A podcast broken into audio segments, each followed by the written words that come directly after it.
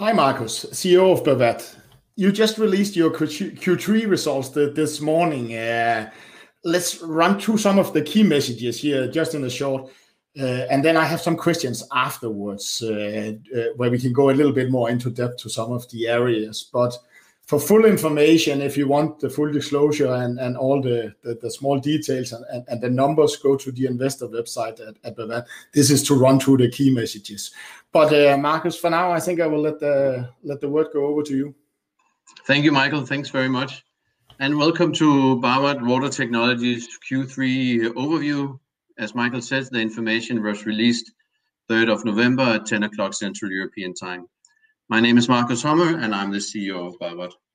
Bawat is a commercial scale-up company, and we were listed in March this year in Stockholm at Nasdaq First North as a premier company.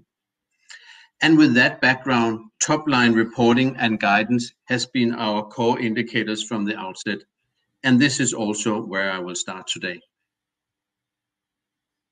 So from a commercial performance point of view, we closed in orders in third quarter 7.6 million euros, Swedish, uh, sorry, 7.6 million Swedish krona.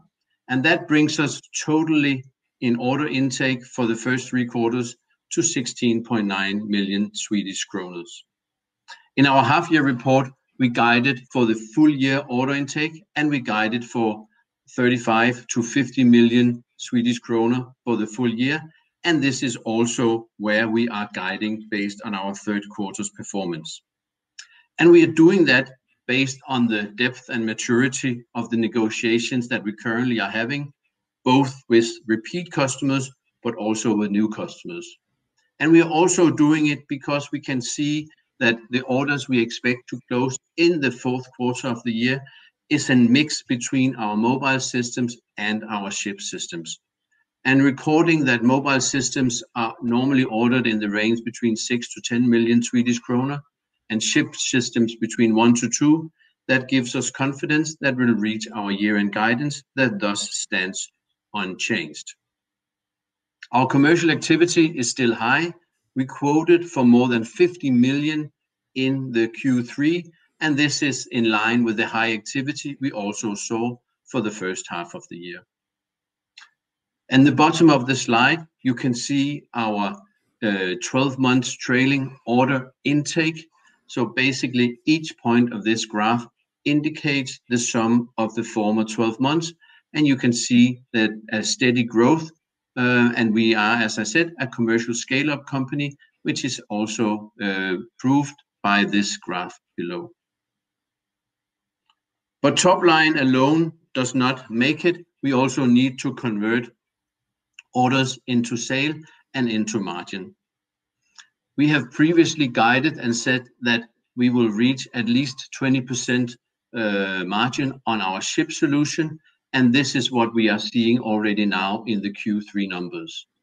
The sales that we had in the Q3 numbers, to a very large extent, reflect newly sold ship solutions, and we are hereby proving that we can convert uh, newly sold sales Uh, orders into sales and also into a 20% profit. In the years to come, with a mix between both mobile systems and also ship solutions, we will expect, and we are looking forward to see that we are predicting at least 30% uh, margin going forward based on the sales mix. We have reported 3.3 million sales Swedish krona for the quarter, but it's more importantly for us today to communicate that this sales actually reflects our conversion rate from orders to sales, and we have guided in our IPO and in our first half-year result that we can do that on a six-month average. And this is exactly what we are seeing now, that we see that the orders that we took in the first half of the year, we are converting that into sales, and we are expecting that we can convert the full half-year order intake into sales into the second half of the year, thus delivering on the promise that we have at least uh, around a six-month maximum turn period from order intake to sales and thus to bottom line.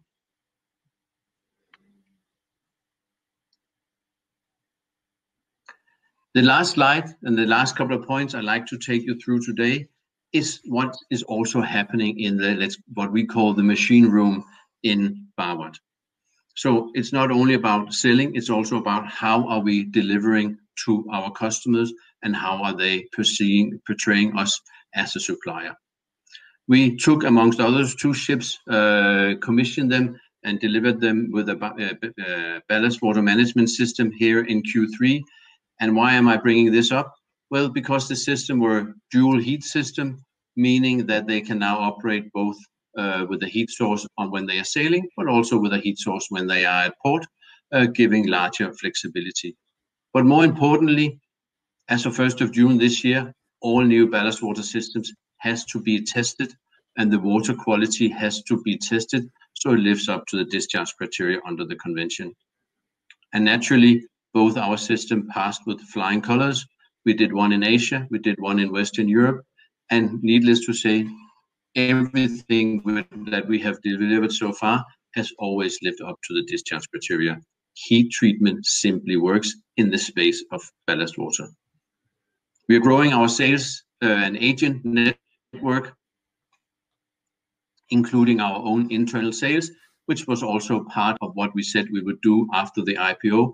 And right now, uh, in Q3 and also after Q3, we have closed contracts with Germany, Japan, Greece, also Taiwan. So I would say that we have now have all the cornerstones in place in the most relevant maritime places in the world, close to our customers. So our sales network, the cornerstones are now in place and working very well. We will, of course, you know, extend our sales network, but the core is in place as of today. Last but not least, a quick note on supply chain. The supply chain generally in the world has been challenged over the last couple of many months, but with the Bawat business model of where we are having uh, a wide variety of of, uh, of base suppliers with with uh, simple standard components, we have, for all practical reasons, been able to deliver on time to our customers, even in these challenging times. Thank you, Michael. Back to you. I have some questions. You know, everybody, as you said, it's the top line, it's the order momentum who is important for you.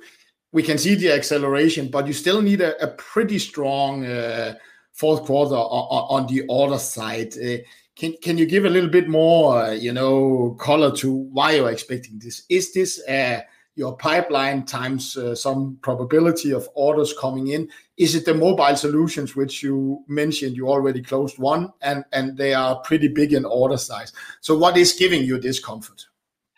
It's it's actually, as I said, it's actually the depth and maturity of negotiations we have both with current but also new customers. So it's, it's not a conversion rate on the pipeline. It's actually individual contract negotiations that we are summing up, and we can see that by that, we are still guiding in the area of 35 to 50. And it is a mix, as you say, between both mobile systems and ship systems, and that mix together brings us from the 17 we have today, uh, million Swedish in order intake, to at least the 35 that we are guiding for as the bottom. It's actually not a percentage conversion. I think we are too early and have too little experience to to have that uh, figures from a experience point of view. It is actually looking at each individual contract negotiation with individual ship owners, uh, individual end users that we are looking for in order for giving this guidance. Perfect. So it's, it's too early for me to ask 50 million in order quote. Uh, you have a percentage point. That's too early in the conversation phase to really give a firm uh, percentage wise what you what you should expect. I, th- that is too early. You know what what we are happy to see is that the high activity continues, and we and that means of course that we are planting the seed for the order intake into 2023. And and secondly, already the 20%, you last time I spoke to you, you said that was your long-term ambitions. Now you're reaching it and and and, and maybe even upping the targets to to 30% uh, gross margin.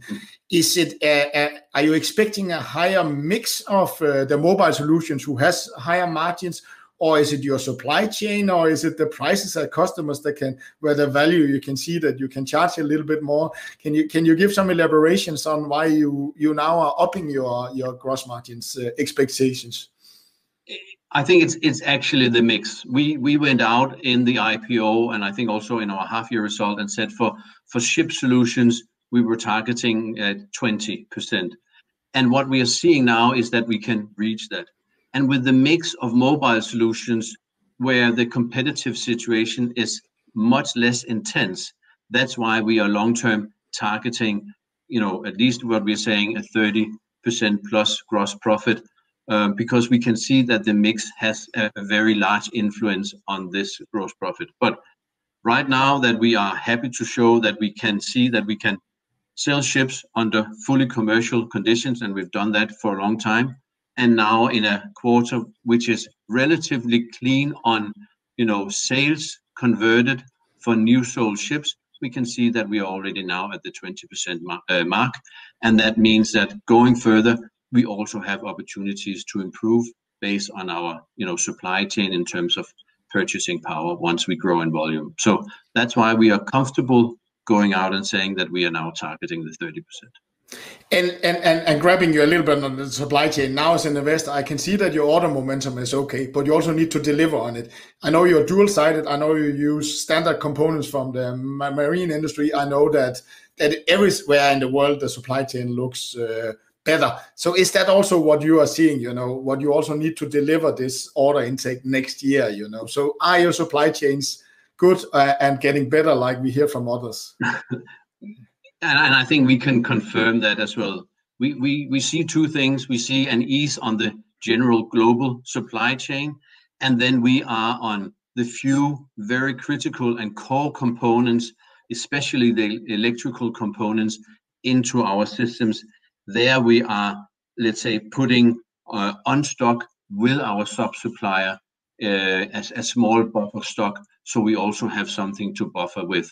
We are putting it into the suppliers, so we are sticking with our promise that we are not using working capital, but are actually releasing capital in our projects, as we also described in our IPO. So um, right now we are seeing an ease on the global supply chain, and then on critical components, we are working with our sub-suppliers to have a, stock, um, a buffer stock with them.